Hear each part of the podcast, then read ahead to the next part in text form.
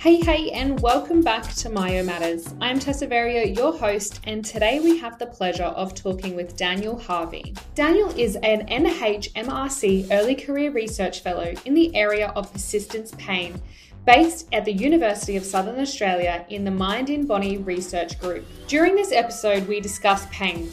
Yes, that is it. Pain in the brain, pain in scans, pain and your treatment. Without further ado, welcome to Myo Matters, Daniel Harvey. Tessa, thanks for having me. Very happy to be here. Daniel, before I jump into our podcast of why pain and what excites you really about it, because it is a massive, massive topic, and I always envy people that have picked this as their pathway to go. So, why pain for you and what excites you about it? Yeah, good question. I guess on one hand, it doesn't excite me at all. I, I don't like experiencing it myself, and I don't really Look, like seeing it, and I don't really like seeing it in others either. Um, but I guess what excites me is, I guess, the possibility of discovering new things that mm. might help us see less of it in the world, and in the same token, helping to share what we do know about pain so that others can uh, better manage it as well. Um, I spent my clinical life, which started in 2007, as a, a musculoskeletal and chronic pain physio. So I guess it also excites me because I've seen it, I've felt it with my hands, I've witnessed some of the the weird aspects of it and the strange presentations that may be a little bit difficult yes. to explain. And it also excites me because perception excites me. And to me, perception or conscious experience is perhaps the most interesting frontier of science because I think mm. we understand such a little amount about how yes. it is that our experience, our conscious experience, is actually generated, and and obviously pain is a, a conscious experience. So I guess studying pain is also a way to study perception, which is a really interesting thing, and I think it's becoming into the forefront of people now. That perception of people's pain really does alter that. And I know that we will chat about that a little bit later in the podcast for you. Is there a reason why you decided to pick pain as your area of research? Is it because you wanted to see that being a little bit more understood, or was it a gap for you when you were a clinician? It definitely is that. It's also a little bit where I came from. So I did my training in Adelaide, which is the home of uh, NOI Group and uh, David mm. Butler. So I had that really leading pain science knowledge fed to me from my earliest days as a training as a physio. And while yeah. I was studying my masters of musculoskeletal and sports, Lorimer Moseley moved to University of South Australia where I was studying. So it's a little bit of serendipity there as well. I, given my interest and Lorimer arriving at that time, I couldn't not yeah. sign up for a for a PhD there. So yeah, a little bit of interest, a little bit of serendipity. Absolutely, I can fully understand that. Now, I feel like pain is such this broad topic for us, and there are so many avenues that we're all looking at.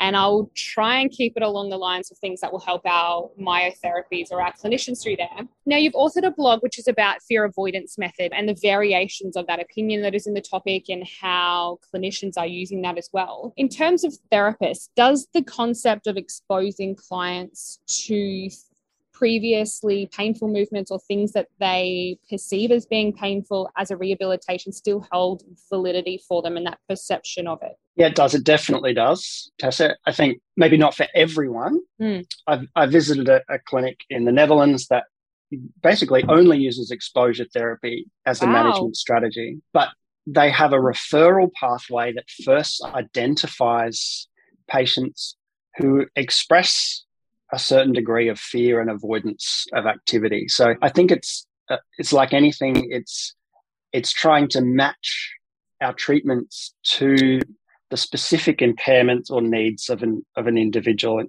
front of us. But I think it's a very natural part of being human that we learn what it is that hurts. We learn to avoid those things because we don't like pain or because we think that that pain means we're causing more damage in the short term, that kind of avoidance is normal and it might even be a good thing because mm. it might pr- protect an injury. But if yeah, we absolutely. Can, yeah, exactly. But if we continue to avoid things that we don't need to, perhaps because injury healing has progressed and maybe even we're still sore, so maybe that sensitivity hasn't wind down at the same rate that the, the tissues have, have healed. Um, but we can end up in a in a situation where we're avoiding things that we don't need to, and we might find ourselves in what the fear avoidance model describes a bit dramatically as a vicious cycle where um, perhaps because of avoidance we become more weak we withdraw from things that give us meaning and keep us socially engaged. And somewhere in that pathway people can end up weak they can even end up um, depressed. And then those things mm. can then predispose a continuation of of the problem so exposing people to things that they think are causing them damage and helping them realize that they're safe is a way to help them re-engage with those things that perhaps they're unnecessarily avoiding and of course mm. in that process we might help them we might need to help them understand why it's safe perhaps we need to share with them the story of healing and how that mm. progresses reliably and perhaps we need to share the story of central sensitization if someone really just feels really broken. But through your clinical assessment you work out that to a large degree they're sore because they're sensitized not because they have a, a problem that still needs protecting. Mm.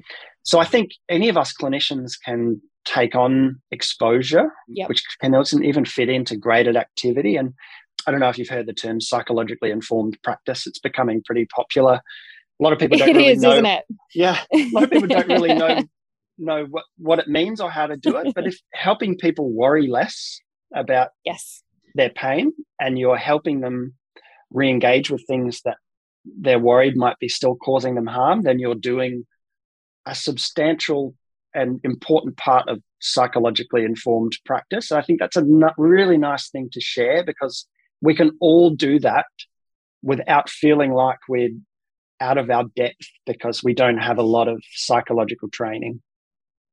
Yeah, it really sounds like, you know, part of that fear avoidance is and also people educating their clients to understand how pain is kind of presenting in their body and what that means for them as a person individually that a lot of that comes back to the education or um, communicating with the client about their own pain or what it means for them. Absolutely. And I don't think we do that enough. And I don't think we ask patients enough, what do you think's causing your pain? Because just with that simple question, sometimes you get back sometimes simple, sometimes strange responses that you can easily help them come to a different understanding, which at the very least might help them worry less and sleep better. And do you think it's also by us asking them what do you think causes their pain also validates the pain they are feeling as real for them? It definitely can. Maybe sometimes the response you get back is actually someone thinks it's all in their head. And yes. actually, you need to break down that it's not. And I hope no one is, you know, making you feel like you're making this up because there are very good reasons why people have pain, even when there's not traceable problem in the tissues. I mean, there's almost always yes. something in the tissues that is contributing in some way. But yeah, I think that's, yeah, I think you've identified an important component of that. On the topic of us and tissue damage and whether that is directly related to pain. We often get the questions of should I get a scan so I can understand where my pain is coming from?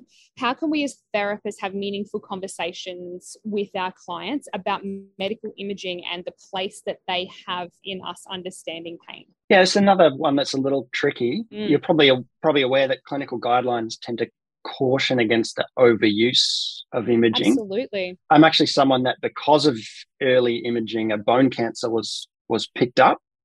So we definitely also have to be aware of red flags and make sure that mm. imaging is used when it's needed. Mm-hmm. But I think all we can really do is be honest with clients and and explain that if there are no indications for imaging, that you know guidelines caution against us using imaging in cases like this for good reasons. Some people like to think it it's a reassurance tool that you hmm. that you might want to do a scan to rule out problems in the tissues so that you don't have to worry. But the, the problem with that line of thinking is that most of us will have something show up absolutely on a scan. Once you're aware of that, once you've read the scan that says you've got the disc bulge or the degeneration, it's yes, very hard. That's a classic. To, yeah, it's it's very hard to unsee that, and even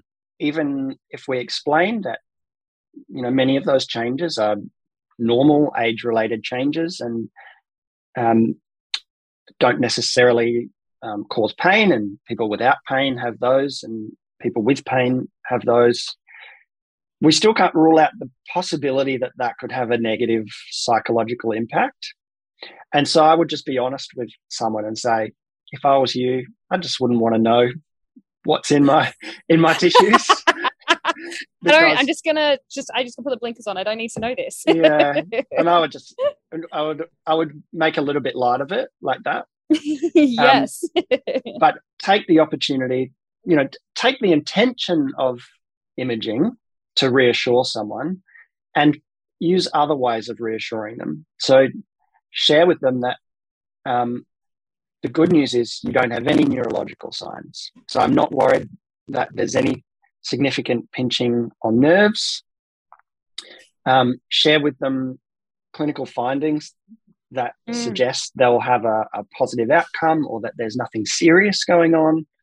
Um, and I, I would just encourage people to lean on other ways of reassuring people. And perhaps also drop in there that um, imaging doesn't really help us guide management because what we treat are the things that we the impairments that we find and the contributing mm. factors that we can identify. We don't actually treat disc bulges and degeneration. We treat yeah, activity levels and load and muscles and strength and these kinds of things. Yeah, and that's exactly what I was going to suggest in terms of is it better for us explaining to the client that an imaging or medical imaging wouldn't change the treatment I'm going to provide to you anyway? And is that a productive conversation that regardless of what comes out in your scan, I wouldn't change my treatment and we wouldn't change what we're about to do for you as well? Exactly. Yeah. Do you think also if a client does go ahead with medical imaging that we are able to sit with them to make sense of the expressions such as degenerative changes or other quite less you could say aggressive language or you know language that may not be as beneficial to them to explain to them what they are and make them a little bit easier to digest for the client I think we need to do that. We can't assume how people will read the results of their scans. Yeah. I think so.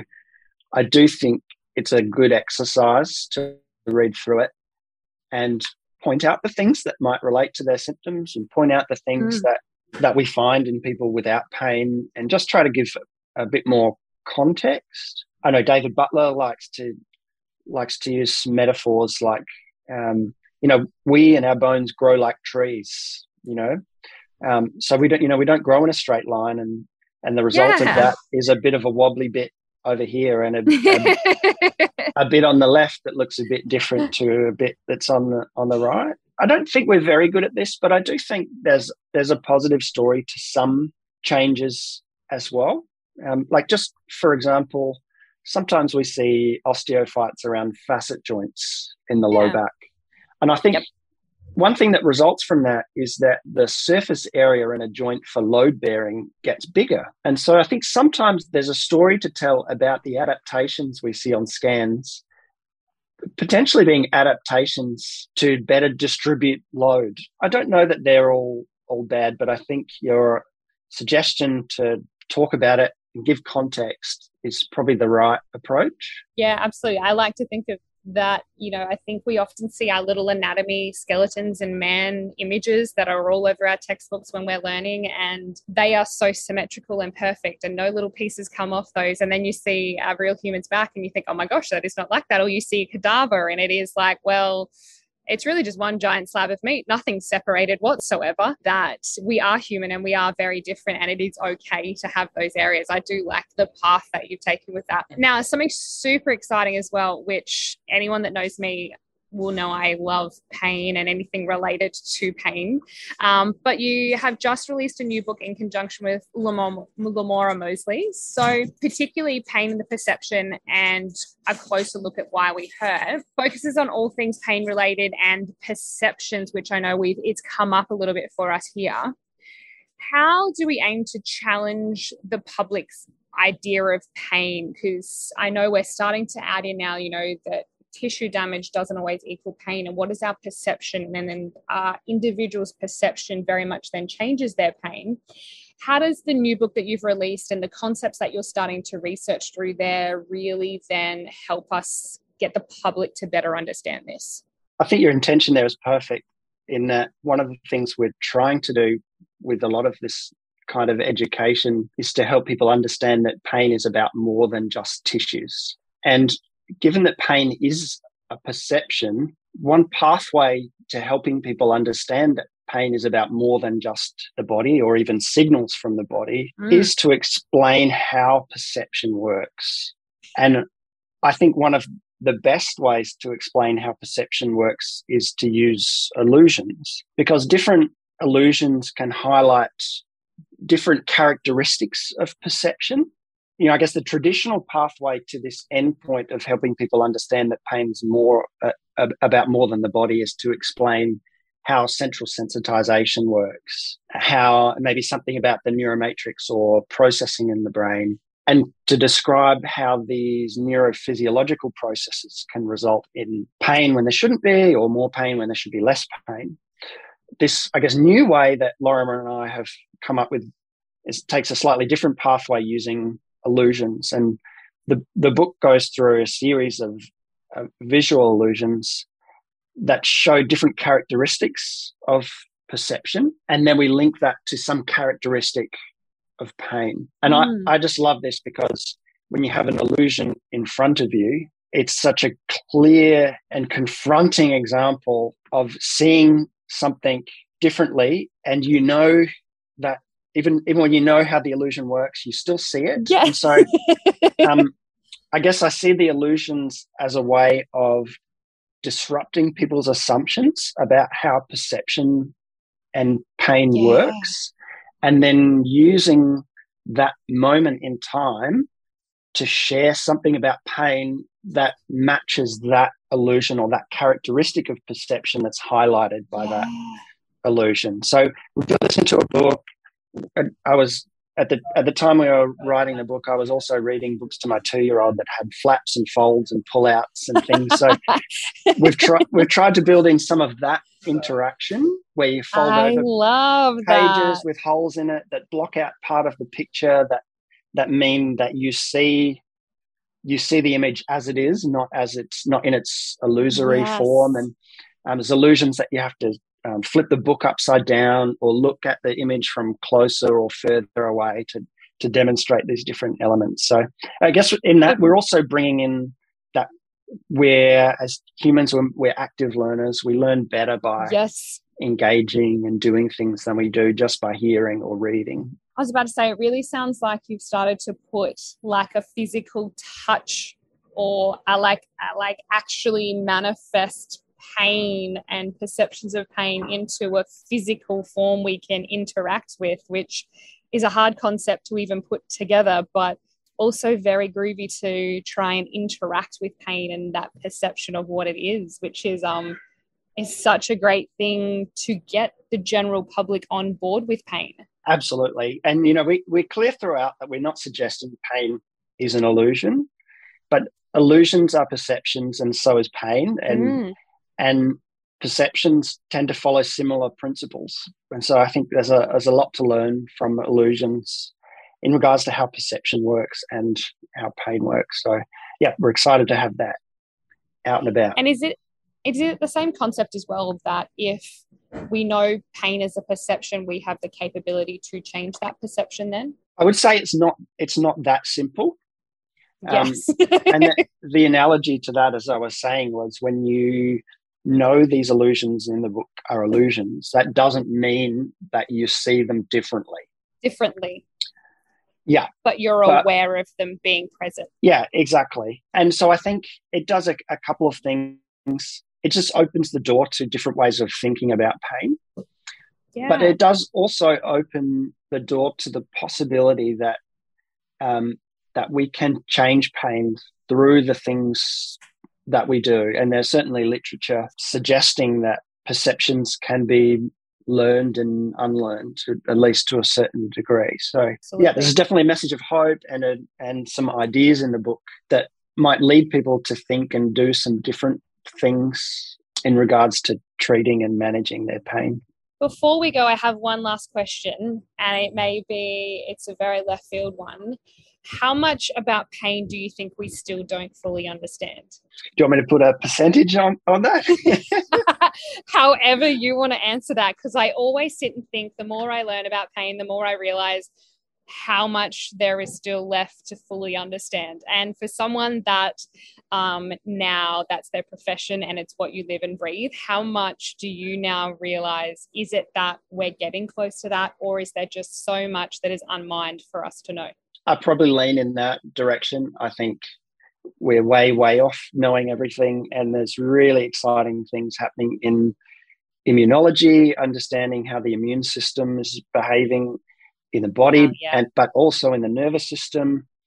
As I hinted at the beginning, we really are at the beginning of understanding how perception works, how our experience is generated by this wet hunk of meat in our skulls. um, so I think, you know, we, there's new knowledge coming out all the time, which is exciting, but I lean on the side of we have a lot, a lot left to know. I think the it's that concept of more you know, the more you think, my gosh, how I always think about what we knew, you know, 30, 40 years ago. Is someone in 30, 40 years now going to think the same of what we've just figured out as well? Like, how much of this is going to be crazy for people in 100 years' time? Exactly. And if we're lucky, we won't be around to hear them laugh at us. yeah, exactly.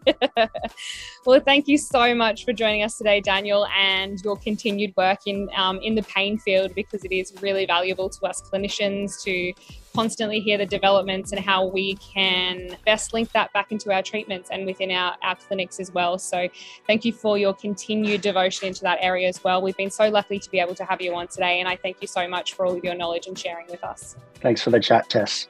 Thanks to our listeners for continuing to tune in to Myo Matters. Your support is so greatly appreciated. As always, don't forget to check out our website for upcoming professional development and online resources to help you with your PD. Stay tuned for our next episode of Myo Matters from Myotherapy Australia.